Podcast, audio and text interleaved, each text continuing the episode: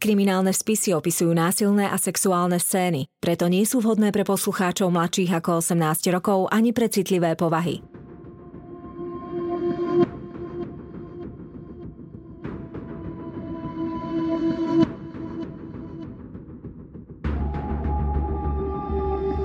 Spáchali ťažký zločin a pred spravodlivosťou sa im nepodarilo skryť.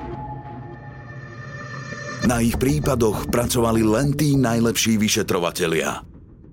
Každý z nich má v policajnom archíve svoj spis.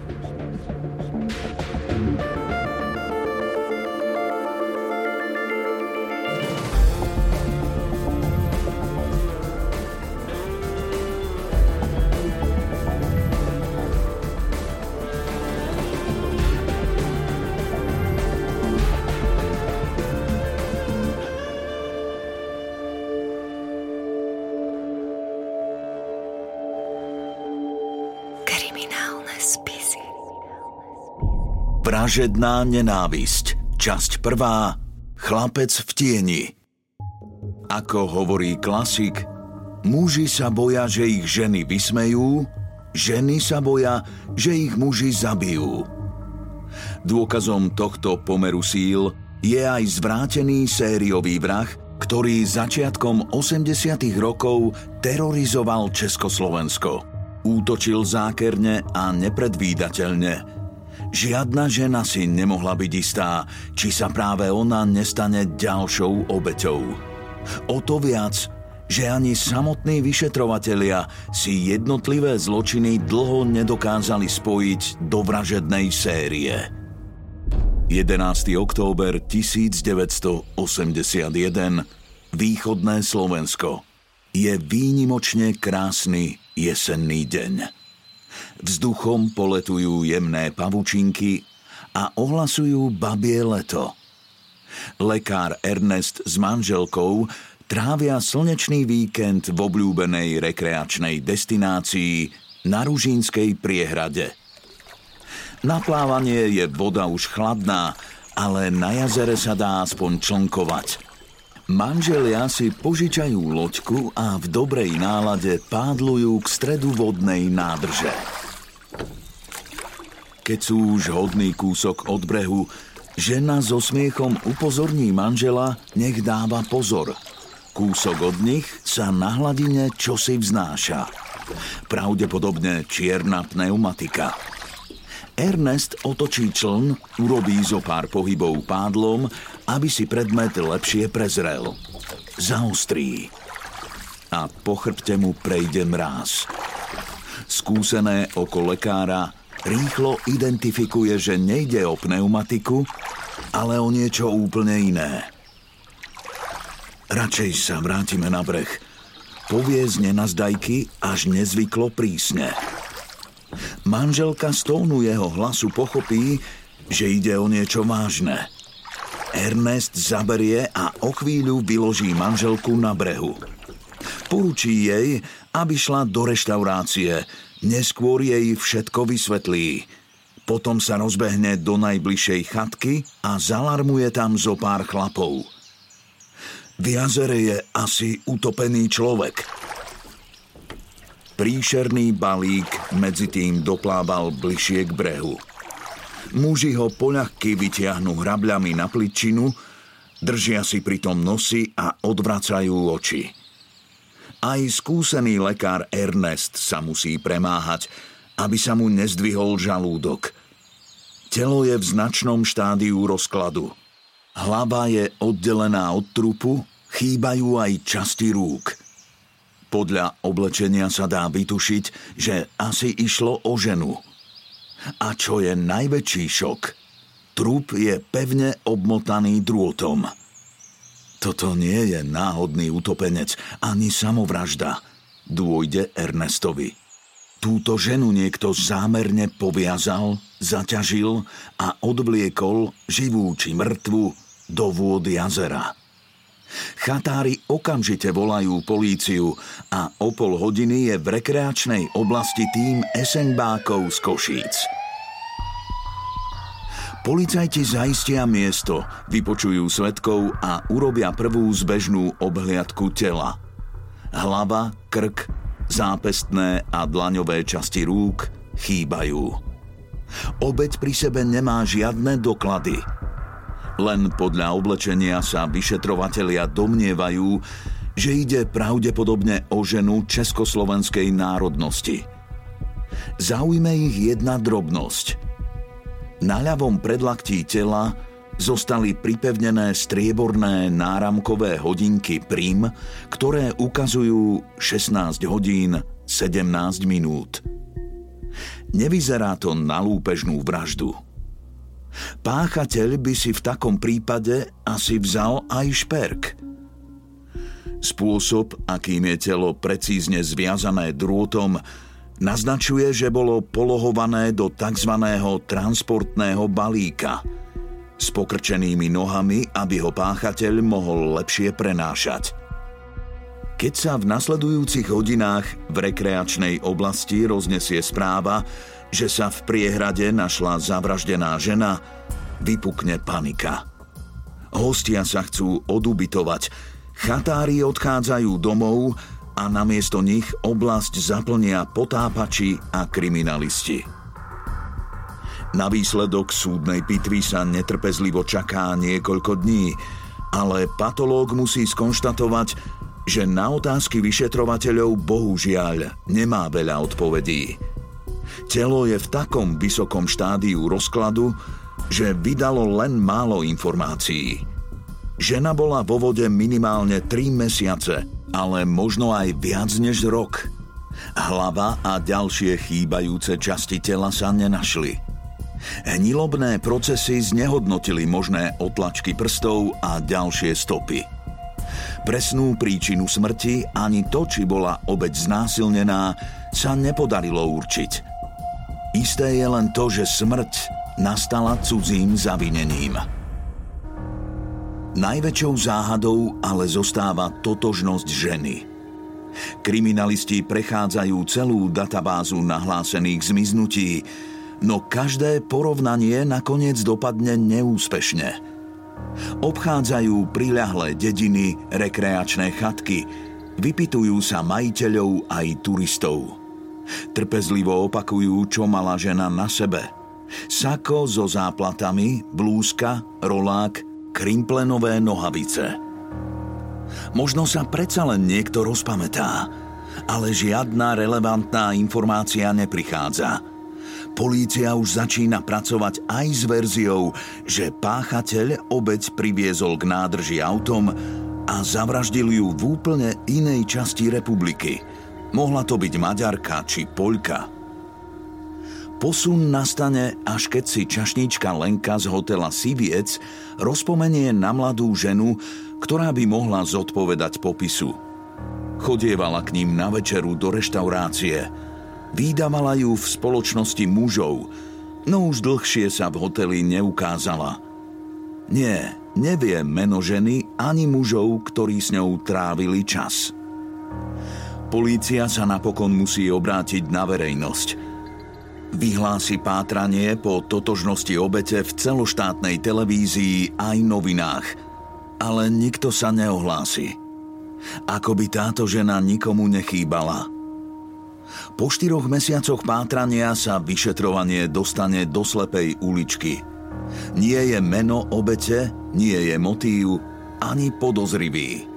A zložka s nevyriešeným prípadom pomaly zapadá prachom. Z hodou osudových náhod v tom istom čase, keď východniari pátrajú po totožnosti ženy z jazera, sa na opačnej strane socialistickej republiky vyšetruje iná vražda. Že by mohli mať niečo spoločné, ešte nik z policajtov netuší. 4. október 1981 Praha Je ospalá nedeľa – a Vladimír sa vybral so synčekom na podvečernú prechádzku. Už sa pomaly zmráka a chystajú sa domov, keď chlapček začne mrnčať, že potrebuje cikať. Vlado vezme syna k kríčkom a všimne si v tráve ženské čierne kozačky a rôzne časti oblečenia. Rozhrnie krovie a tam uvidí niečo, čo mu vytlačí z hrdla zhrozený výkrik.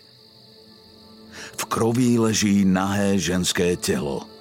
Nohy má obscenne naširoko roztiahnuté tak, že je vidieť obnažené genitálie. Cez hlavu má pretiahnuté dámske kombiné a kabátik.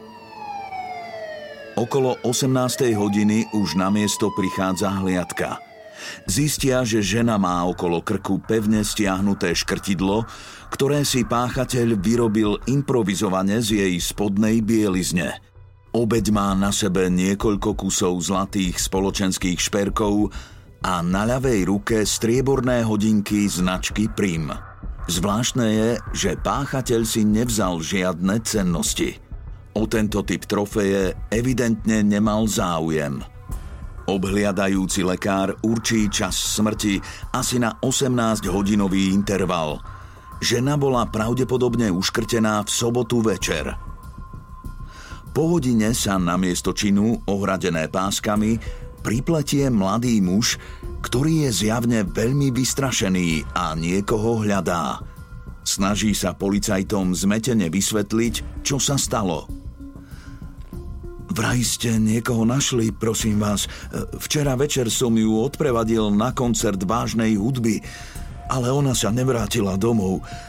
Nič také sa ešte nestalo. Povedzte mi, že tá žena v kríkoch nie je ona. Mladík rozrušene vysvetľuje, že nezvestná mala na sebe spoločenské šaty, kabelku, šperky. Popis sedí a policajti dovolia mladíkovi, aby sa šiel na telo pozrieť. Bohužiaľ sa potvrdí príšerná obava. V zavraždenej žene mladý muž spozná svoju mamu. Výsledky súdnej pitvy potvrdia, že pani Anna zomrela na udusenie. Páchateľ ju najprv priškrtil pančuchami, potom jej prekryl dlaňou ústa a nos a dusil ju takmer 5 minút – Jazilka a meké časti podnebia boli rozmliaždené. Na tele sa našlo viacero zranení, ktoré vypovedajú o intenzívnom a rozsiahlom násilí, udieraní a dusení. Počas škrtenia alebo krátko po smrti páchateľ obeď brutálne znásilnil, o čom svedčia rozsiahle zranenia v oblasti genitálií. O sexuálnej agresii vypovedá aj poloha nájdeného tela. Sexuálni devianti radi nechávajú obete vulgárne obnažené s exponovanými genitáliami. Kriminalistov zaujme ešte jeden detail. Šaty neboli rozdriapané. Látka bola rozstrihnutá tak, aby páchateľ nezranil pokožku obete – Použil asi nejaké špeciálne nožnice alebo veľmi ostrý nôž, možno dokonca skalpel. V časovom strese pod tlakom, počas toho, ako sa žena bráni, dokázal prerezať látku tak, aby nepoškodil kožu. Takáto precízna práca svedčí o ruke niekoho, kto v tom má záľubu a prax. Ruka chirurga, umelca, prípadne krajčíra – Vedúci vyšetrovateľov na porade nahlas uvažuje. Toto je páchateľ, ktorý vie, čo robí. Nebola to jeho prvá obeď a určite nie posledná. Toto je typ, ktorý nikdy neprestane sám. Jediný spôsob, ako ho zastaviť, je chytiť ho. A čo najskôr. Polícia rozbehne pátranie, vypočuje stovky svetkov a obyvateľov štvrte – Uverejní aj oficiálnu výzvu vo Večerníku, kde popíše základné informácie o zločine. Ale prejde niekoľko mesiacov a polícii sa nepodarí významnejšie posunúť vyšetrovanie vpred. Už sa zdá, že aj toto bude ďalšia brutálna vražda nevinnej ženy, ktorá zapadne prachom. Až koncom januára 1982 sa do pátrania zapojí náhoda. Nie, nevrátim sa tam. To ja som zaškrtil tú babu z motola, jej pančuchami. Ja som to bol, ja. Mladý muž reve ako šialený. Bije sa s policajtmi. Musia ho pomaly ťahať po chodbe. Tento chlap sa volá Jaroslav a ako odsúdený sexuálny deviant si odpikával trest v bohunickej psychiatrickej nemocnici. Pred pár dňami sa mu podarilo újsť. Nebolo to prvý raz. Stačí, aby sa ošetrovatelia pozreli na pár sekúnd inám a Jarda už šplhá a preskakuje ploty. Je to známa firma. Policajti ho v ten deň našli – Zatkli a teraz ho chcú odviesť späť do ústavnej liečby. Chlapík sa ale začne divoko brániť a revať, že on je vrahom ženy z Motola. Policajti sa dohadujú, či toho blázna brať vážne a napokon predvedú muža na výsluch.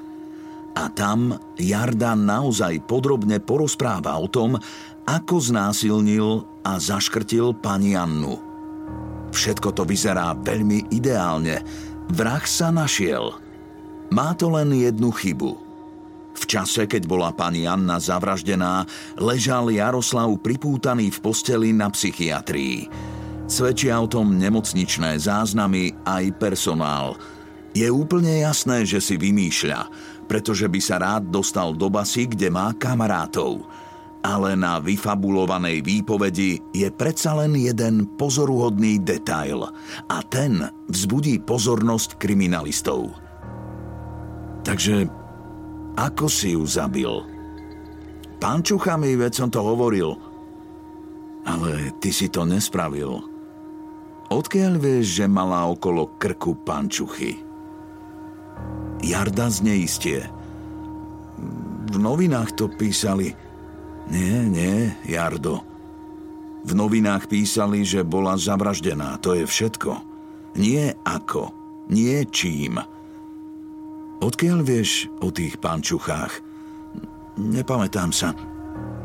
Tak sa rozpomeň. A rýchlo. Možno nejaký kamarát mi to hovoril, fakt neviem. Ale stačí trochu zatlačiť a Jarda si napokon spomenie – O tých pančuchách mu hovoril jeho kamarát Láďa. Býva tam blízko, kde sa tá vražda stala. Kto je Láďa? Kamarát. Vždy Jardovi dovolí u seba prespať, keď sa mu podarí utiecť z blázinca alebo keď je náhodou na slobode. Je to fajn chalan, bráško, dobrák. Láďa? Spomenie si jeden z policajtov. To meno mu niečo hovorí. Nie je to chlapec, ktorého už raz vyšetrovali? Policajti si prezrú záznamy výpovedí z predošlých mesiacov, keď lustrovali stovky mužov v okolí. Vtedy naozaj vypočúvali aj nejakého Ladislava.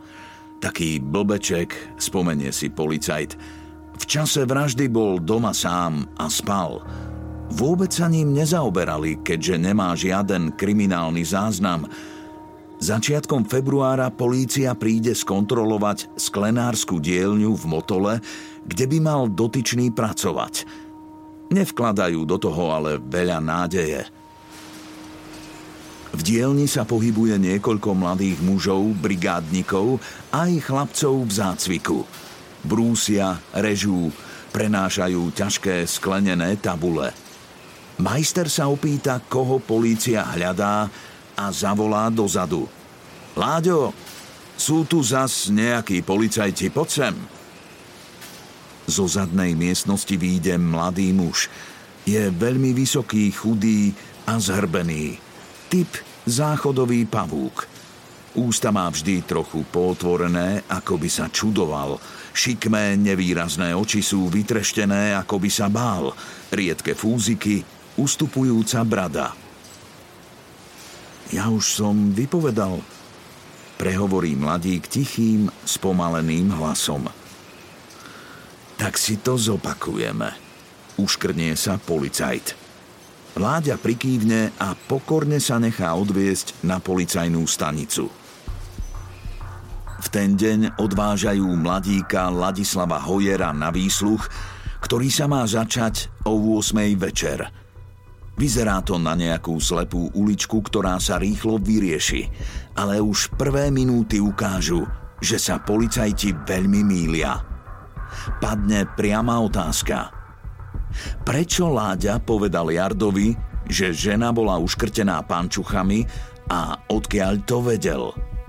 Láďa sa zamyslí, dlho premýšľa a napokon odpovie veľmi jednoducho.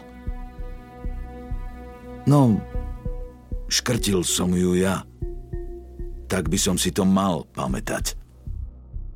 S týmto nenápadným chlapíkom napokon kriminalisti zostanú vo výsluchovni dlhých 8 hodín a skončia, až keď sa za oknami brieždi. Chlapík hovorí detailne, pomaly, s dlhými odmlkami. Spomína si na každú maličkosť, ako by si premietal pred očami film, ktorý má rád a pozná na spameť každú jednu scénu. A čo je šokujúce, o obeti vypovedá s posmechom – cynicky, vulgárne, bez štipky rešpektu a súcitu. Chodil som po tej štvrti dlho, krúžil a chcel nejaké dievča. Nijaká mi nechce dať len tak. Všetko sú to špaty, štetky, svine. Nechcú ma, lebo som taký, aký som. Nikdy som nemal dievča. A hľadal som niekoho na sex, nejakú peknú kostru – Povedal som si, je sobota, pôjdem sa poprechádzať, možno uvidím nejakú kozu. Prihovorím sa jej, možno niektorá bude chcieť súložiť. Prechádzal som hore dolu, všetky tie štetky sa niesli ako pávice. Žiadna si ma nevšímala. Potom som ju zbadal zo zadu. Mala na sebe pekné šaty, možno šla z baru, možno mala vypité. Vyzerala, že má pekné telo. Dobehol som ju a spýtal sa, či by so mnou nešla do bytu, že ju posúložím. Pozrela sa na mňa, ako by som bol úchyl a bežala preč. To ma nasralo. Tak som za ňou bežal, chytili ju za ruku a ona začala revať ako besná. Pomoc, pomoc! Blbá krava. Spredu vôbec nebola taká pekná, bola dokonca stará. Ale aj tak som ju zvalil. Chcel som nejako dať dolu tie šaty, ale nešlo to. Metala sa a škriabala jak besná mačka. Vtedy som si uvedomil, že mám pri sebe nôž. Prebrúsený, fajnový. Mám rád nože. Obrátil som ju na brucho, Rozrezal jej šaty s citom, nechcel som ju porezať. Chcel som jej ho tam vraziť, ale furt odmietala, revala, tak som jej dal ruku na tlamu. A ďalej, už viete, čo bolo. Zachechce sa Láďa. Zdá sa, že si to užíva. Keď konečne výsluch skončí, nad Prahou vychádza slnko. Vyšetrovateľ si dá piatu kávu, Výjde na dvor, zapáli si cigaretu a dlho premýšľa.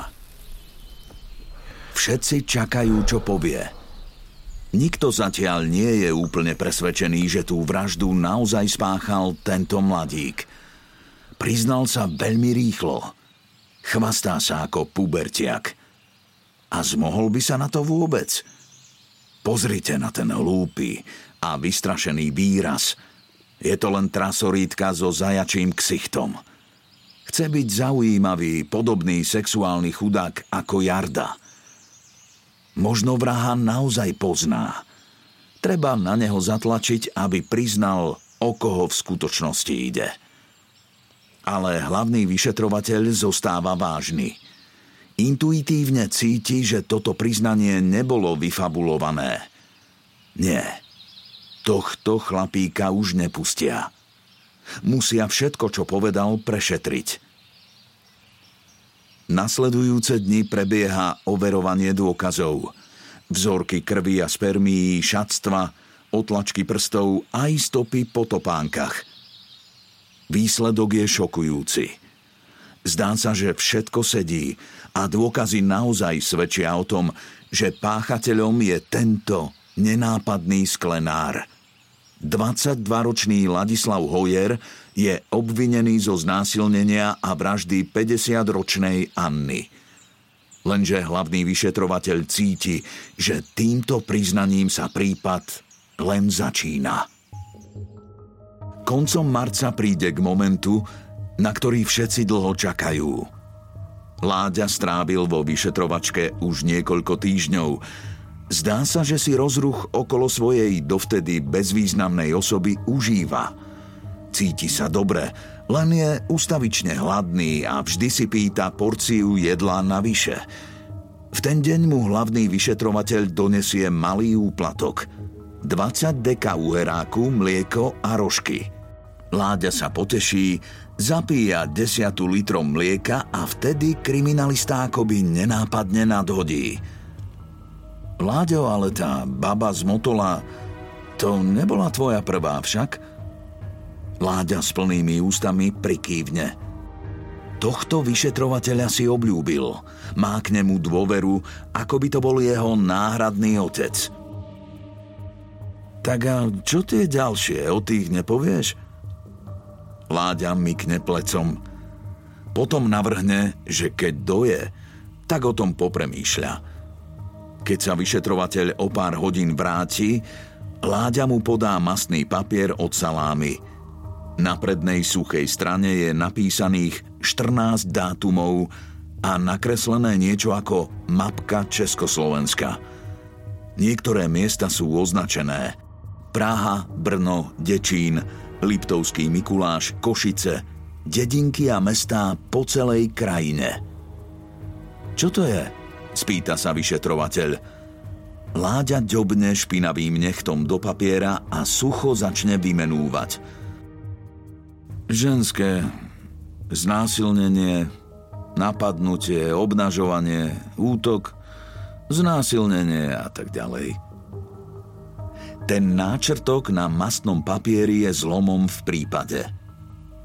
Vyšetrovatelia začnú obvolávať jednotlivé policajné zbory po celom Československu a hľadať neobjasnené prípady brutálne zavraždených žien. Také, ktoré sú kompatibilné s mapkou, ktorú Láďa nakreslil. Postupne sa im na stole zhromažďujú stovky až tisícky strán spisov – z tých sa skladá príšerný obraz sériového vraha, ktorý vraždil, rezal a pojedal ženy nie z lásky, ale z nenávisti. Slabý intelekt a nepríťažlivý fyzický vzhľad posúval Ladislava na okraj spoločnosti. Ocitol sa v roli outsidera. Vzhľadom k svojmu IQ v komunikácii bol nezručný a pravdepodobne opakovane zažíval v rôznych situáciách zlyhania, čo sa hrotilo najmä v období jeho pohlavného dozrievania. V tom čase mu zomrela matka, ku ktorej mal jediný blízky vzťah a od ktorej asi jedinej cítil nejaký pozitívny cít a priateľ prijatie. Jeho sociálna skúsenosť bola mizivá a takmer výlučne negatívna. Chlapci sa mu buď posmievali, alebo ho šikanovali, alebo si ho nevšímali. Pre ženy bol nesympatický, vzhľadovo nepriťažlivý, v komunikácii bol nemožný, mlkvý, ťarbavý. Akoby pre nikoho z ľudí nemal žiaden benefit, žiaden dôvod, prečo by s ním človek prehodil čo len pár slov. Fyzicky pôsobil nemužne, bol vychudnutý, skôr slabej fyzickej konštrukcie. Takže nebol vnímaný v spoločnosti ako hrozba. Odmietaný, plný hnevu a frustrácie, bez jedinej emočnej vzťahovej väzby. Bez schopnosti náplňať primerane svoje potreby. Bez jemnosti, súcitu, bez lásky.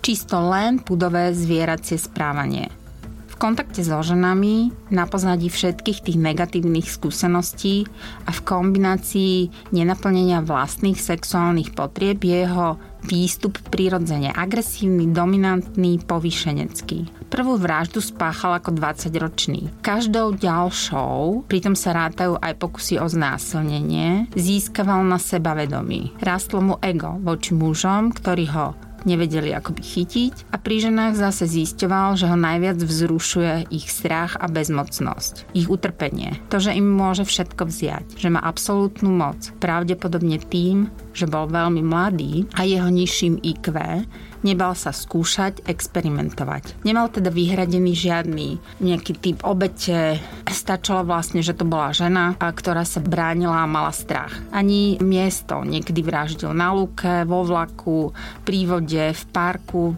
proste kdekoľvek. Väčšinou svoje obete uškrtil, ale jednu brutálne napadol nožom, inej trieskal hlavu o zem, prvú obeď napadol zo zadu, takže ju udrel. Takže žiadna kontinuita v rámci týchto prípadov nebola zjavná.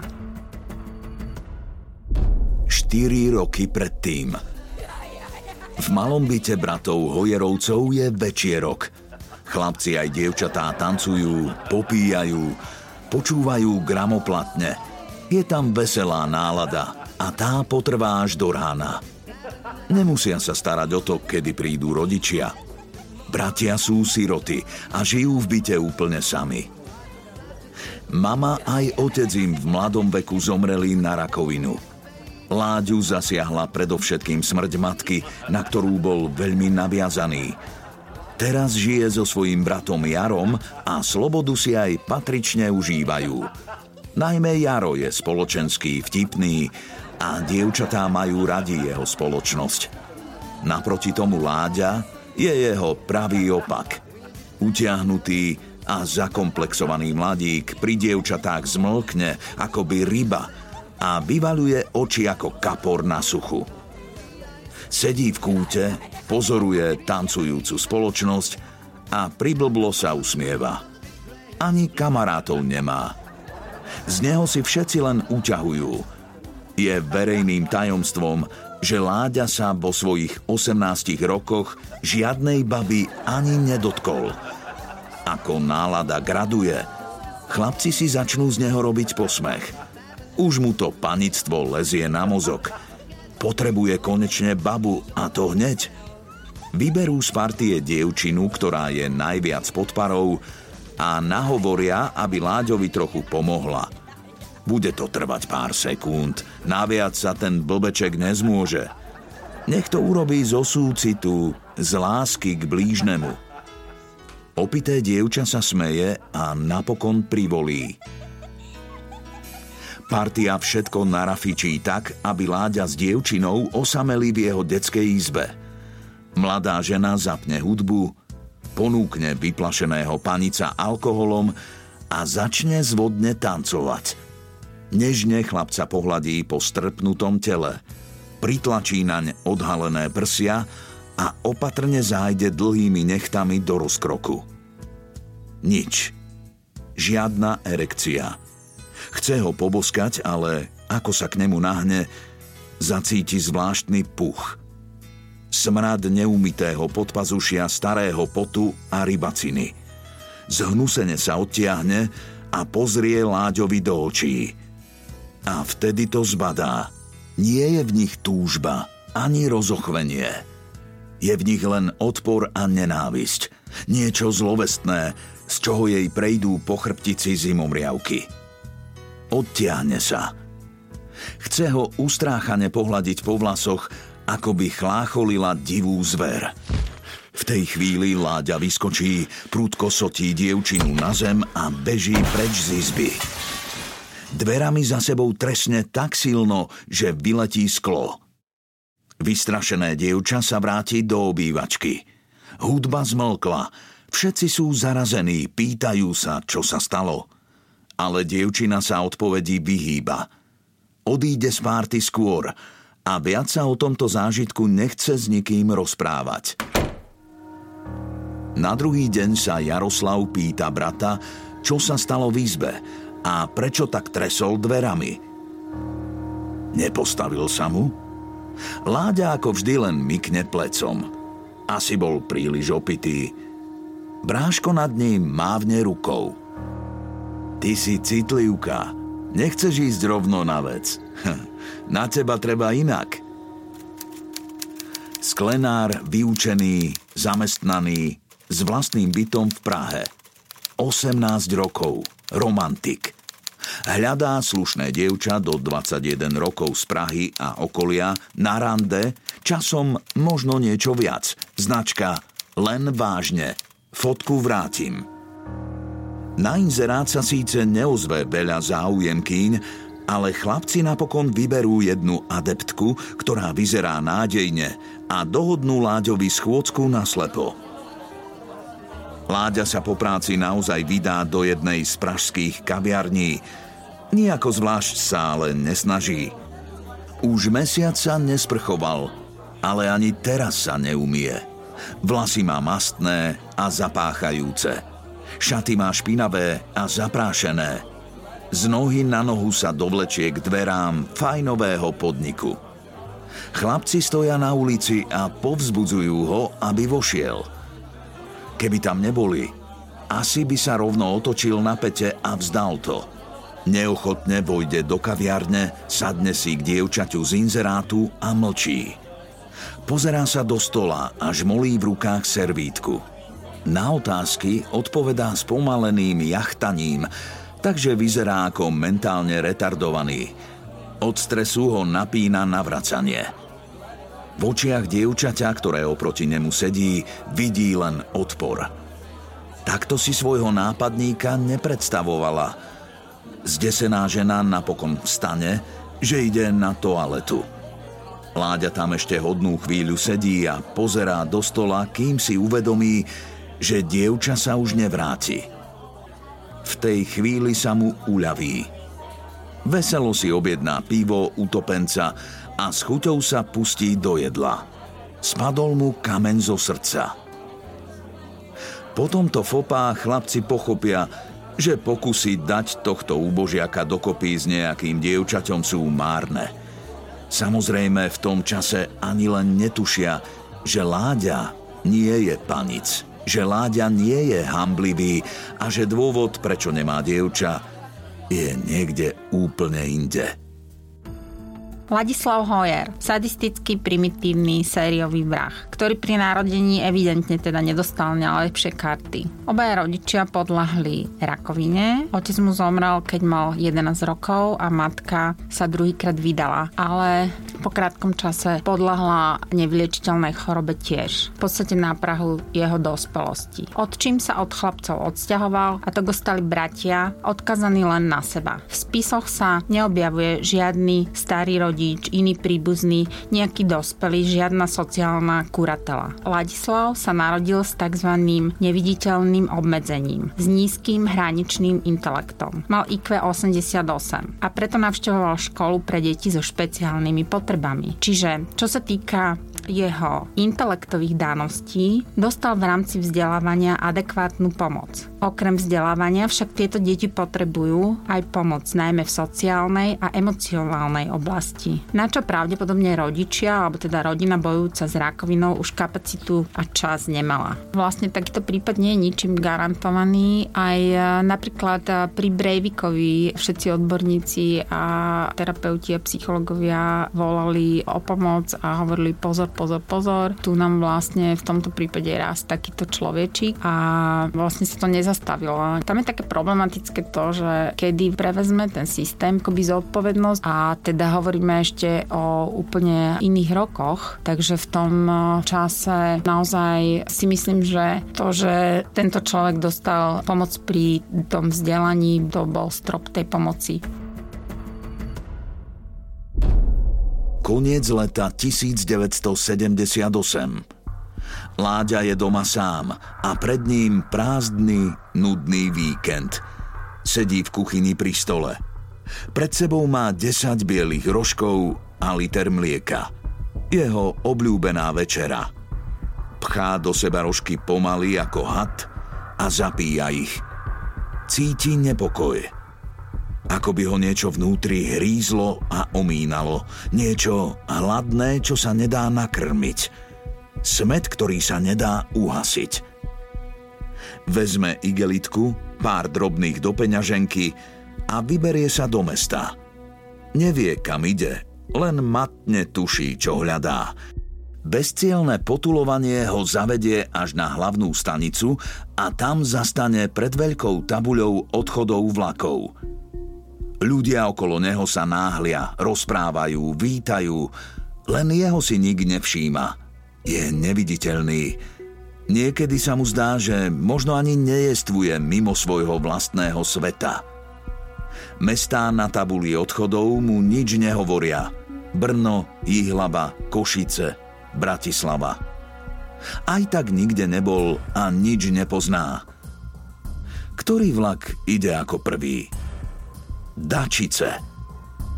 Tam sa mu zdá, že býva jeho starý známy. Láďa si kúpi lístok, pobeží na piatu koľaj a v poslednej chvíli naskočí do takmer rozbehnutého vlaku. Vezie sa do mestečka, ktoré navždy zmení jeho osud. Sadne si do prázdneho kupé, zatvorí oči a nechá sa ukolísať kovovým klepkaním. Nie je to sladký spánok. Sníva sa mu sen, ktorý ho prenasleduje už dlho. Je v ňom noc, hrôza, bolesť a krv. Sú to výjavy, ktoré iných desia, ale jemu spôsobujú príjemné mrazenie – prenasledujú ho od detstva. Už dávno vie, čo ho vzrušuje a fascinuje. Filmy, v ktorých muži škrtia či tríznia ženy.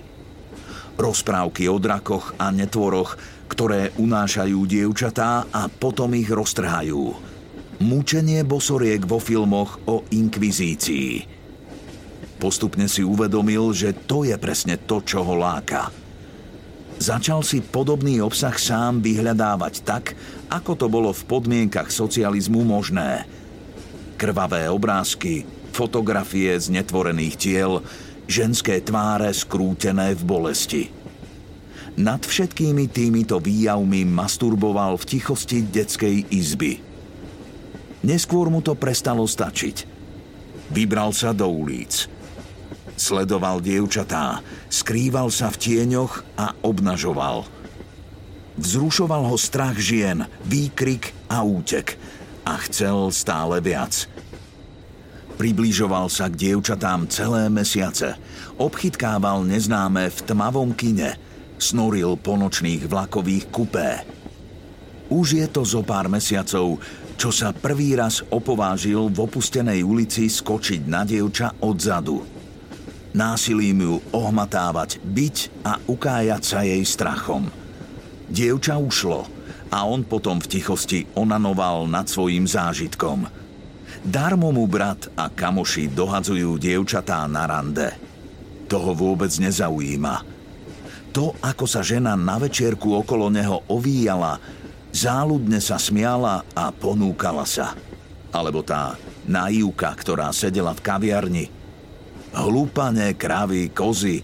Iné mená nemá pre ten hnusný ženský rod. Nechce, aby sa na neho usmievali. Aj tak im neverí. Nenávidí ich. A jediné, čo ho na ženách vzrušuje, je len ich strach. Dečín, nevystupuješ? Ozve sa hlas mladej sprievodkyne vo vlaku a vytrhne Láďu z jeho rozjímania – Láďa sa ako vždy, keď na neho žena siahne, strasie odporom a hrôzou. Vezme do ruky igelitku a vybehne z vlaku. Prechádza sa uličkami, sonduje, kde je aký podnik, hostinec či hotel. Je sobota.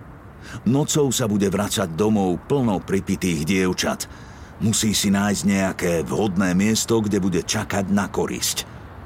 Pomaly sa stmieva a láka ho temnota okolo rieky Labe. Voda pomaly a zlovestne šumí do noci. Skrúca sa ako čierny had. Tam si Láďa sadne na lavičku a pozoruje. Mnohé pekné ženy idú okolo, ale väčšinou v spoločnosti kamarátok alebo v objatí s chlapcom. No on je trpezlivý. Konečne začuje zvuk, po ktorom túži – v tichu sa ozýva osamelé klopkanie ženských topánok na kamennej dlažbe. Narastá v ňom vzrušenie. Najprv sa na ženu len z diálky pozerá, obzerá terén, zvažuje svoje šance. Je očividne vyšší, silnejší, nemá proti nemu žiadnu šancu. Povzbudený týmito myšlienkami sa vyplíži z tmy a keď žena prechádza okolo, Vyskočí na ňu, chytí ju za prsia. Žena skríkne. Vytrhne sa mu a chce utiecť. Ľahko ju dobehne a surovo ju strhne na zem. Pád ju omráči. Bezvládne telo odtiahne do tmy. Na lúku do žihľavy. Žena sa rýchlo preberá. Opäť sa chystá bojovať. To jej ale nedovolí. Takto sa mu to nepáči. Potrebuje, aby bola pokojná, ideálne nehybná. Snaží sa do nej nešikovne preniknúť stoporeným údom, ale žena sa metá. Obe ruky jej teda pridrží okolo krku a tuhšie pritisne. Díva sa na ňu, ako sa začína dusiť, modrať. Snaží sa mu vymaniť, no márne. Keď žena omdlie, strhne z nej šaty a opäť sa snaží vykonať súlož – Stále ju pritom škrtí.